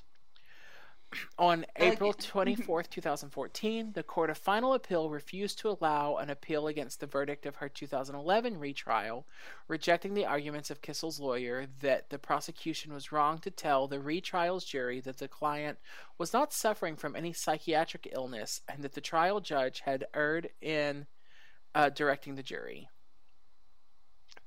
Um, okay. And then the um, the justice who presided over that appeal said, We are not persuaded that the two grounds submitted by the applicant are arguable. Um, and so Nancy has lost her final chance at appeals, and I just banged my head on the wall, which means that that went through the microphone. So sorry, everybody. Yeah, that's super. Okay. Well. Well, there you Bye. go. That is um, nine hours of me talking about this case that consumed me. And uh, thanks for hanging out with us. Aaron, what have you been reading lately? Well, I finally finished Survive the Night, Okay. um, which was great. And I finished, I don't remember if I talked about this last time. I finished When the Stars Go Dark. Oh, good. You loved Um, it? I love, I love. I told you you would. I freaking cried more than once. It was so good. I'm an incredible book picker. It's one of my few gifts. what about you? What are you reading? Um, well, I am listening to The Lost Apothecary on audiobook. Oh, that's a great book. Yep, I got it at your recommendation. I've had it for a while. I just haven't actually cracked it open. Um, and I just finished. Um, oh, what was that Lady of Shalott book that I mentioned a couple weeks ago? Um, Half Sick of Shadows. So good, so good. Oh, It's a Arthur retelling. I love anything Arthurian. okay, cool. Yep, yep. So right now I'm reading Rock Paper Scissors by Alice Feeney. Um, it's so funny because the other night I was like, I sent you all a snap and I was like, I can't sleep. I need to know what happens. Uh huh. And then I literally fell asleep while reading it and I have not picked it up since. So You know, I did that with Daisy, Daisy Jones and the Six. That I read a big chunk of it and like I couldn't put it down, and then when I put it down, I took a week off. Well, first of all, I just know as soon as I pick it up again, I'm gonna finish it. Right. And so I need to have like that chunk of time. Like it's literally sitting across the thing, and I'm gonna have to do everything I can not to pick it up tonight because it's it's ten It's o'clock. ten o'clock. It's too late. Yeah. yeah. I won't go to bed till like two. Um, I'm like about halfway through it. It's very good. Um, I- care more about the well-being of the dog than I do the people. You told us that, yeah. garbage at this point. Yeah. So um, that's where I'm at. Great. but also survive the night. Um, Riley Sager. Um, I didn't love his last book, Home Before Dark. Um, this one was great, and I was a little bit nervous about this one because I read some bad reviews, but I actually really liked Good. it. so. Good. I was hoping that you would, because like I know that the um was it Alex Michaelides you were so excited for, and then you just had a meh response. No, I like that one. Do it. I liked that Did you? one. Okay. Um, I mean, I guess it wasn't like amazing.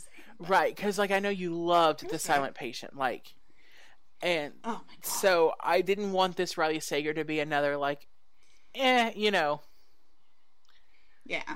um, Well, you know, they can't all be perfect. I I mean, they're not all my books.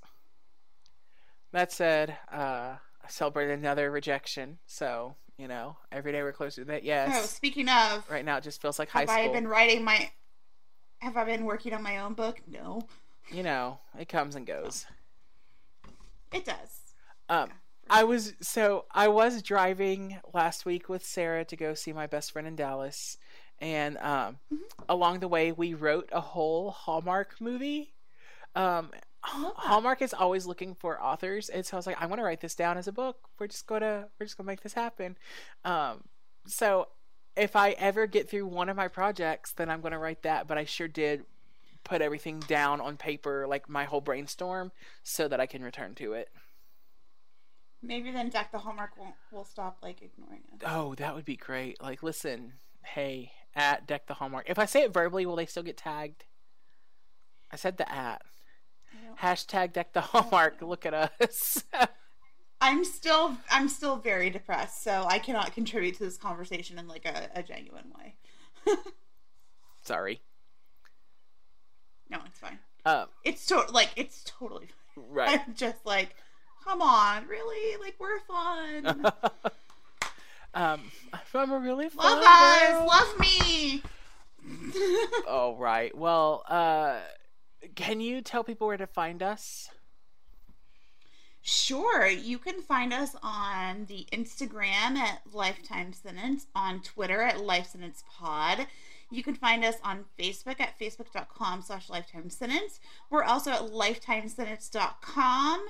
Um, you can email us from our website. I don't remember the email address. Is it podcast Uh, at lifetimesentence.com? podcast at lifetimesentence.com? Um, and then you can find us on Patreon at patreon.com slash lifetime sentence. I just covered the Black Swan murder. Um, and then find us on Discord. It's pinned on our Twitter. Join our Discord. Discord? Yeah, Discord. We're having a lot of fun. we are. It's a good time. We're super involved, so if you want to talk to us, like come do that. Um, not super into the Facebook group thing because I'm trying to get away from Facebook as a whole. So, Yeah. you know. It's just gross. Um, but it yeah, it's uh, trash. come hang out with us and um, be looking on our social It's media. way fun. We get like people like get to suggest episodes and um, we talk about our vacations and everything that's going on in our lives. Like Yeah. So and we don't just mean us. Discord. Like it's not just me and a lot of Aaron running the conversation. In fact, we're usually just participants No. in other people's conversation. I like pop out for a few days and then I come back and I'm like, oh wait, how did I miss that? Like, wait, I have I have opinions. Right. Like- All right. Well, everybody, I can't stress this enough. Drink lots of water and eat your vegetables. Charge your phone in case you have to run from the serial killer. Bye. Bye.